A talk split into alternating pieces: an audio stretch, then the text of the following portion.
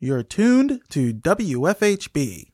Volunteer powered, listener supported, community radio for South Central Indiana.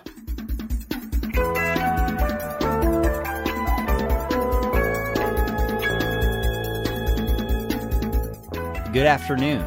Reporting for WFHB Community Radio, this is Cade Young. And I'm Sydney Foreman. You're listening to the WFHB local news for Friday, April 17th, 2020. Later in the program, WFHB's junior correspondent, Katrine Bruner, reports on how the current pandemic has affected the local birdwatching community. Also coming up in the next half hour, Jake Jacobson reports on Indiana senators chosen for a congressional group tasked with reopening the economy in wake of the COVID 19 pandemic. But first, let's dive into your local headlines.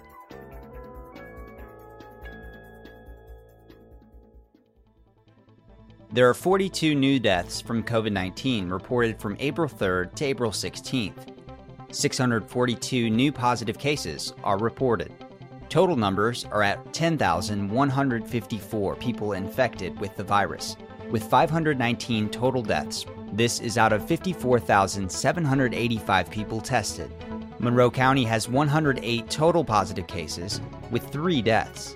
Some BMV branches will reopen to commercial drivers who need a new driver's license or change their existing one. Indy Star reports while the branches remain closed to the general public during Governor Holcomb's stay at home order, drivers looking to obtain a new commercial learner's permit, obtain a new commercial driver's license, or change the endorsement of their commercial license may set up an appointment. Governor Holcomb and six other Midwestern governors announced they would work together to determine when and how their states would begin to reopen their economies. The governor did not provide a specific date, but he did say his prediction would be sometime in early May. Researchers at Harvard School of Public Health said social distancing measures might need to be kept until 2022 in the fight against coronavirus. COVID 19 has people staying at home, which has led to an atmospheric change on Earth that can be seen from space, according to a WTTW interview with atmospheric scientist Scott Collis. According to the U.S. Environmental Protection Agency, all forms of traveling accounts for up to 28% of carbon emissions. Because of the stay at home order cycling the globe, including Indiana, people aren't traveling nearly as often. In the interview, Collis mentions satellites capturing a sudden reduction in nitrogen caused by the burning of oil based products. He said burning of these products is what causes smog and respiratory issues for many individuals. Such images of the reductions in smog have been circulating on social media showing the fast reduction in air pollution over cities such as New York City. Also circulating media is news of animals reclaiming territory taken and developed by humans. An example is shown as dolphins swim through the empty canals of Venice, Italy. In the United States, according to the San Francisco Gate, coyotes have been strolling the empty streets and sidewalks. However, as regulations are loosening up in order for emergency COVID 19 response, the government has also loosened environmental regulations. According to a Forbes article, at the end of March, President Donald Trump announced significantly reduced fuel efficiency standards for new cars, which could, quote, result in increased gasoline consumption by 80 billion tons, increasing carbon emissions in the atmosphere, end quote. He has also announced, quote, that the U.S. Environmental Protection Agency is stopping the enforcement of monitoring and reporting requirements of environmental protection for companies for an infinite period if the company can show a COVID 19 related reason for noncompliance, end quote. In light of these changes, Indiana has been seeking to reduce air quality reporting standards. Earlier this month, Indy Star reported, quote, Based on data from the Environmental Protection Agency's toxic release inventory, Indiana has the most releases of toxic chemicals nationwide per square mile, end quote. In the article, Assistant Director of Policy and Implementation at Indiana University's Environmental Resilience Institute, Janet McCabe, said there are no limitations on what could not be reported, including emission violations. She said those emissions could definitely create public health issues. Bloomington City Council adopted the 2020 zoning map by names. Planning and Transportation Assistant Director Scott Robinson said district lines would not change during their April 15th meeting. With the Unified Development Ordinance update process, that once we got through getting the rules uh, adopted, which we did back in uh, December and January with the Plan Commission. Uh, this next step is simply just uh, updating the zoning map. And again, we're doing that because uh, the zoning districts simply changed their names, and so we need to reflect those name changes on the zoning map. None of the boundaries are changing; it's just the names. Councilmember Stephen Volan asked Robinson when the name changes would be completed. Robinson said the process would start with the new Indiana University Hospital location. He said all rezoning is not likely to occur in 2020. We want to make sure we let that process run with the hospital before we're looking at uh, rezoning other areas of the community. I know there's some large areas in the southwest area of the community that uh, were discussed about. Um, and you know we would kick off a, a, public process to get input from the community about other areas. But again, we're we're kind of looking at those focus areas that were identified in the comprehensive plan. And the hospital site is one of those areas that we're looking at, as well as the southwest portion of the community. There there really isn't an intent by us to you know look at other uh, areas within the built-out environment uh, to rezone. But again, we would be listening to that feedback when we kick that process off. So, short answer, I think would be highly unlikely we get this done before the, before the end of this year, considering we have to have a public process, considering we have to take it to Plan Commission and get on your uh, agenda uh, before the end of the year. I think that would be a, a pretty aggressive schedule to accomplish by that time. Council members unanimously approved the rezoning by name and minor text amendments presented to the Unified Development Ordinance. During the meeting, council members also discussed an ordinance to conduct municipal government during a state of emergency in compliance with the State Board of Accounts. City Controller Jeff Underwood provided examples of emergency actions this ordinance would allow the city to take without first obtaining board approval. We're really talking about sanitation and street department and police and fire and utilities uh, and even transit that um, are those basic services that have to be go- ongoing. And if, if, if something breaks or uh, we've got to get it back up and get going, or we got to get a piece of equipment, we're gonna we're gonna we're gonna waive the policies. We're gonna get whatever we need in uh, to keep them operating for public safety. City Attorney Philippa Guthrie said the ordinance also provides city workers with stay at home pay, allows the mayor to waive any precedents and formalities in compliance with existing law, and allows the controller's office to approve payment of necessary expenditures. Volan clarified with Guthrie that all actions will still be approved by the appropriate board. In a way, it's kind of like a 90 day order. Yeah. That you you put the the cones out to change the yellow curb, and you do that before you get uh, uh, a change in code just to see if it works. Right.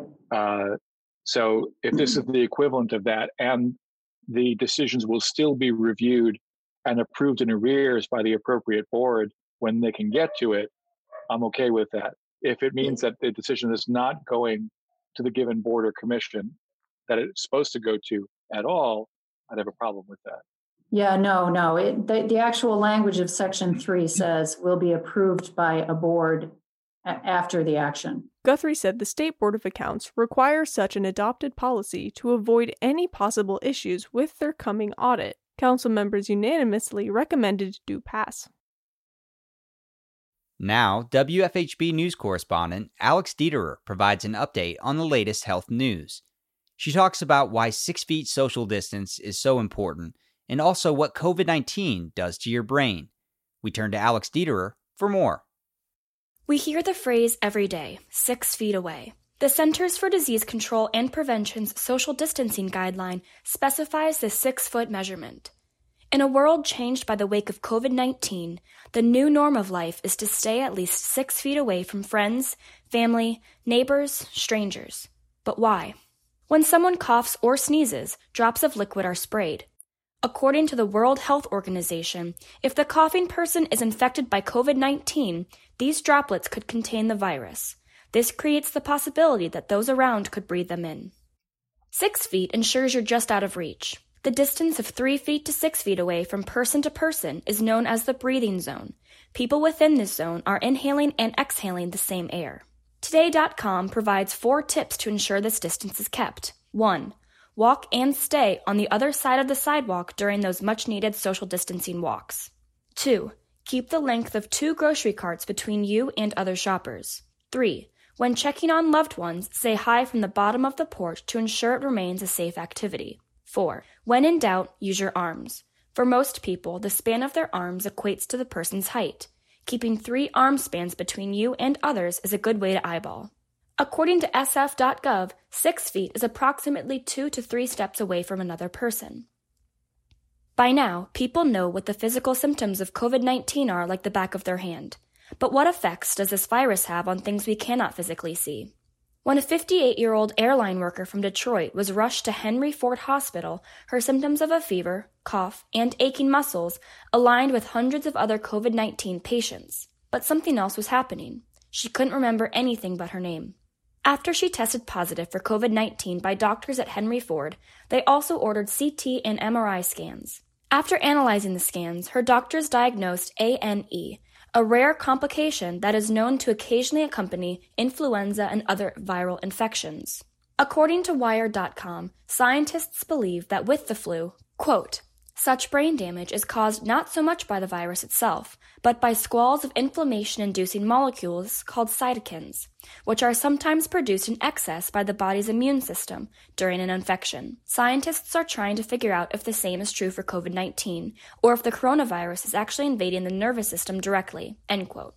Stranger symptoms occurring in a small portion of infected individuals, such as headaches, confusion, seizures, tingling, and numbness, have also been reported. Currently, doctors are trying to find antiviral drugs that can halt how fast COVID 19 replicates, combined with steroids to prevent the immune system from overloading. If doctors were aware patients of COVID 19 had it in their brains, this method would have to be altered. In the wake of COVID 19 and its devastating death toll, not many autopsies are being done. According to Wired.com, microbiologist and infectious disease physician Stanley Perlman said researchers in China have peered inside the skulls of deceased COVID 19 patients and discovered the virus lurking in brain tissues.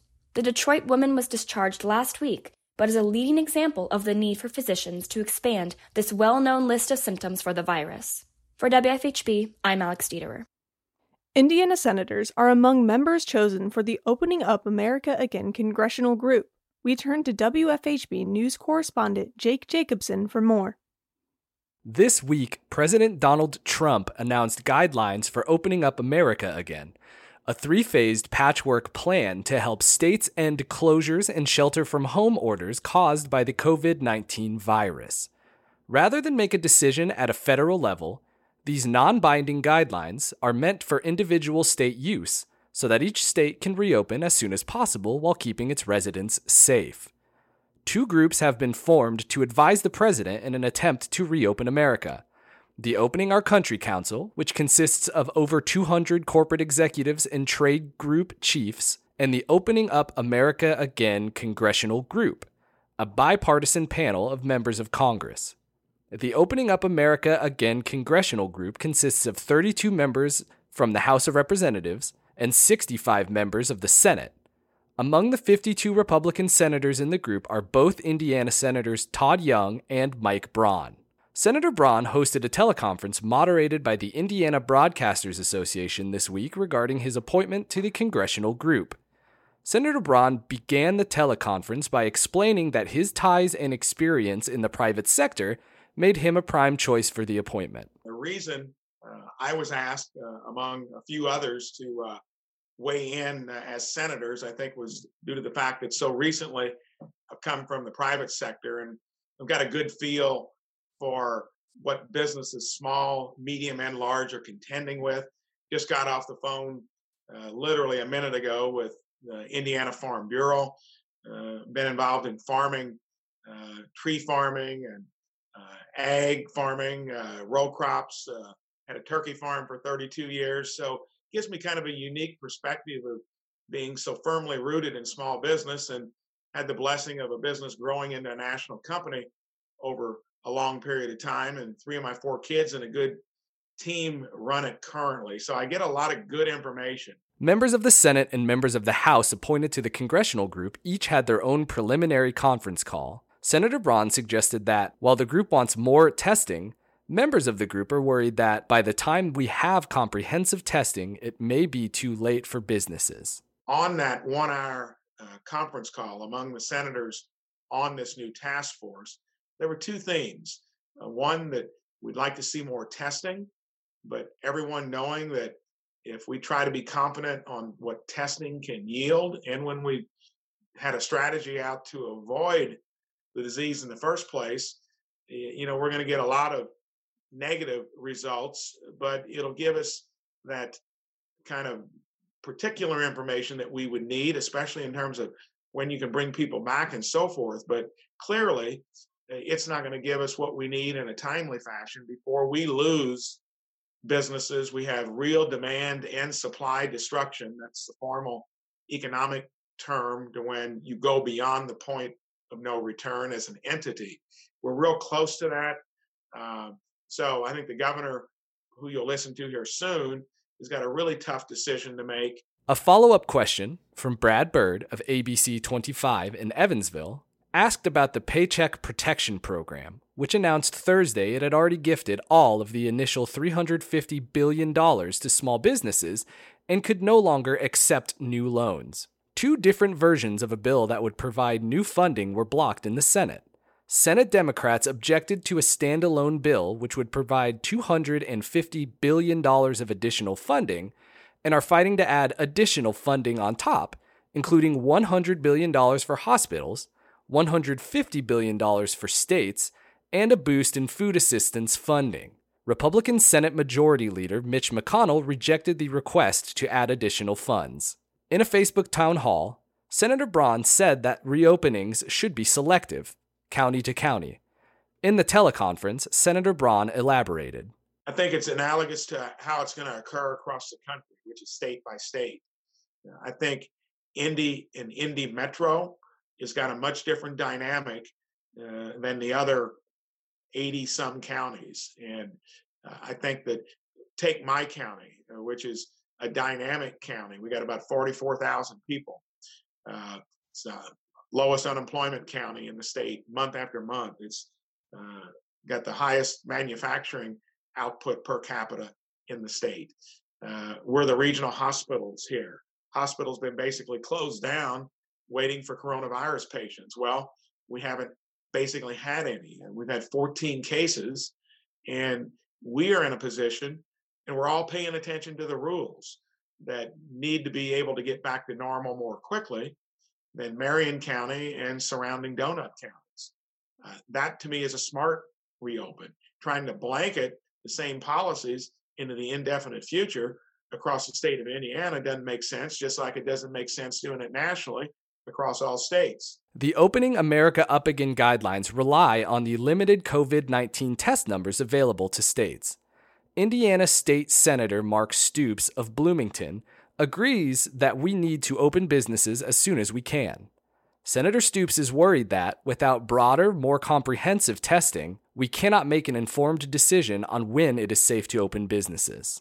So when I hear when I hear the talking point of well, we've got to reopen the economy, I hear the the underlying statement that we're putting money over lives.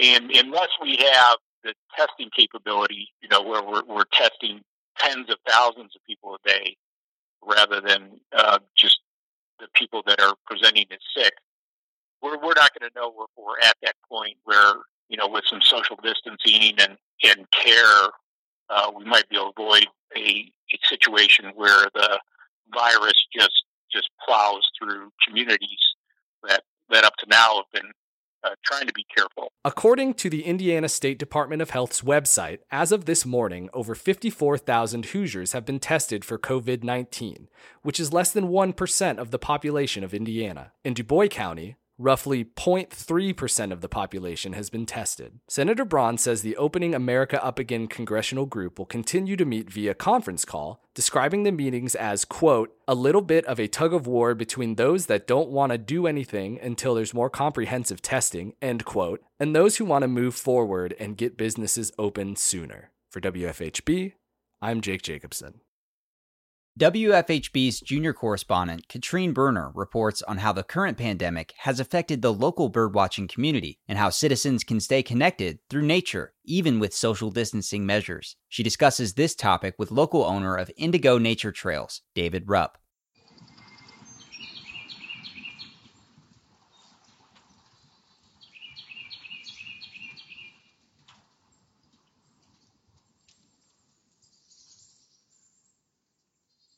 With the season of spring upon us, many citizens of Bloomington may be noticing the vibrant signs in nature, from blossoming trees to the sounds of the songbirds. As a fellow citizen stuck inside most of the day, I noticed that the birds seemed to stand out more than before, and I wondered whether or not the birds have always been this vocal during this time of the year, or if it was just an outcome of a world living with less commotion. With this in mind, I talked with Bloomington citizen David Roop about the appearance of birds in our state and why we should take note of this right now. David Roop is the owner and guide of Indigo Nature Tours, a company that was formed in 2013 with the goal of providing ecotourism that is, quote, education and experiential based, end quote. Roop explained that his job is to teach people about birds, nature, and the history of the land in Indiana, along with taking regional trips to places such as Lake Erie and the Indiana Dunes. Roop answered my question with his own observations from recent excavations and being a fellow birdwatcher himself. One of my goals is really to get people to do exactly what you're talking about, which is you know open your eyes and ears and become connected and, and see what's going on around you. And and so it's it's both that for you and and then also it's it's uh, April in Bloomington and so uh, the bird activity does pick up. Whether the numbers you know, compared to past years in April are picking up or not. I can't speak to that, but but I can say birds are males are out singing. The males, you, you know, claiming their territory and attracting a mate, and and birds are working on building nests. He also explained that birds will appear even more vibrant in the next upcoming weeks. Another two weeks from now, it will be even greater. You know, that, that first week of May can really be a spectacular time for birds in Indiana. And we get all these birds that are coming back from the tropics that have spent their winter down there and will be arriving. Most of them end up being in, in some of our state parks and forests, national forests, etc. But uh, some some will actually be here in town as well. Roop described the various birds, especially songbirds, that will be coming to bird feeders in many homes during the last week of April and the first week of May. These include birds such as the rose breasted grosbeaks, warblers, and indigo buntings. Some of these birds, like the indigo bunting, have migratory patterns ranging from southern Canada to northern Florida during the breeding season. The indigo bunting, a bright blue songbird, can be nicknamed blue canaries because of this. The most common places for spotting these birds are noted to be in weedy fields and shrubby areas near trees. Posted on April 1st through Indigo Nature's Facebook page, Roop stated, quote, Due to the COVID 19 pandemic and the governor's stay at home order for Indiana, I will not be offering tours during the month of April. Instead, please like this page to be notified of virtual birding videos and Facebook Live events that I will be offering. End quote. Through this pandemic crisis, Roop admitted that it has been more of a challenge to continue getting people involved with the birdwatching community. However, on the other hand, he stated that serious birdwatchers have still continued to get outside individually. According to Roop, April is usually one of the busiest times of the year for indigo birding tours. Although social distancing has forced many businesses to close, the birdwatching community seems to continue thriving through the use of social media as an outlet to keep people involved and connected. The Bloomington Bird Fest was set to happen on April 4th at the new Switchyard Park. However, because of circumstances, it was canceled. The festival began about three years ago from a group of IU biology members and has grown as an educational event and celebration of birds with the involvement of the Sassafras Audubon Society. SAS represents Monroe, Lawrence, Owen, Greene, Morgan, Jackson, Brown, and Bartholomew counties in Indiana. Roop explained it as a quote, group of people that care about bird education trying to come together and provide an event that reaches out to people who may not go out and explore birds otherwise. End quote.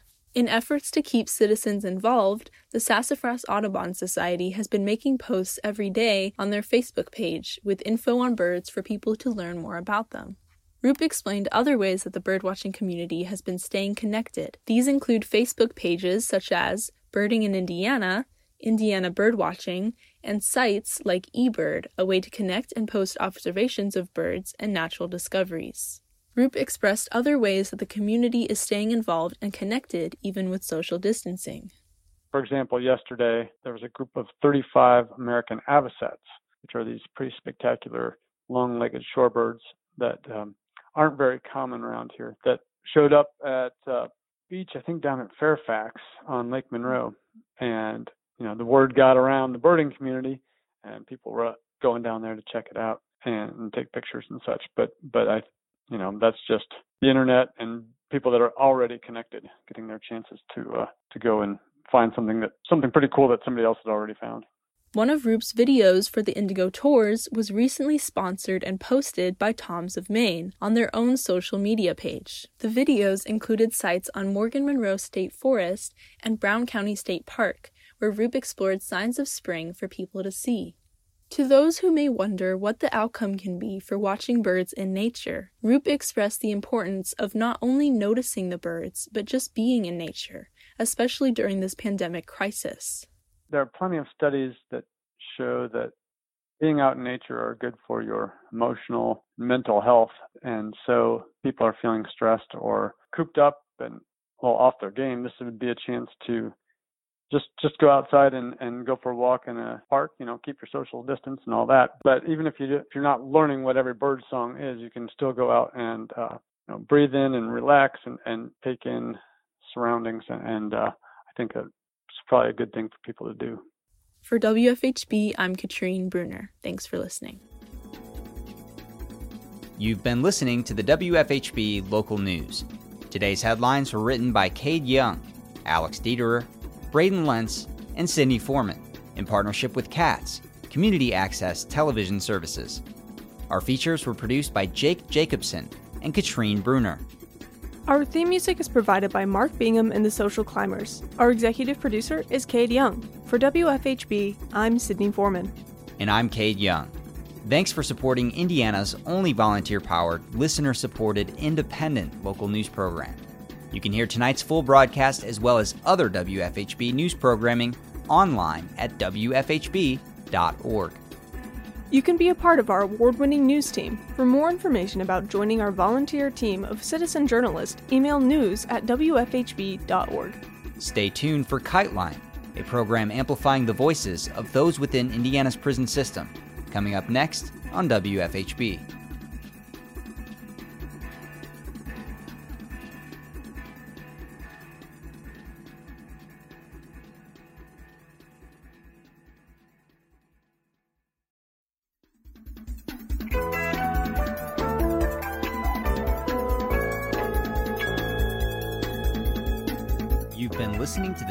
WFHB local news on WFHB Community Radio.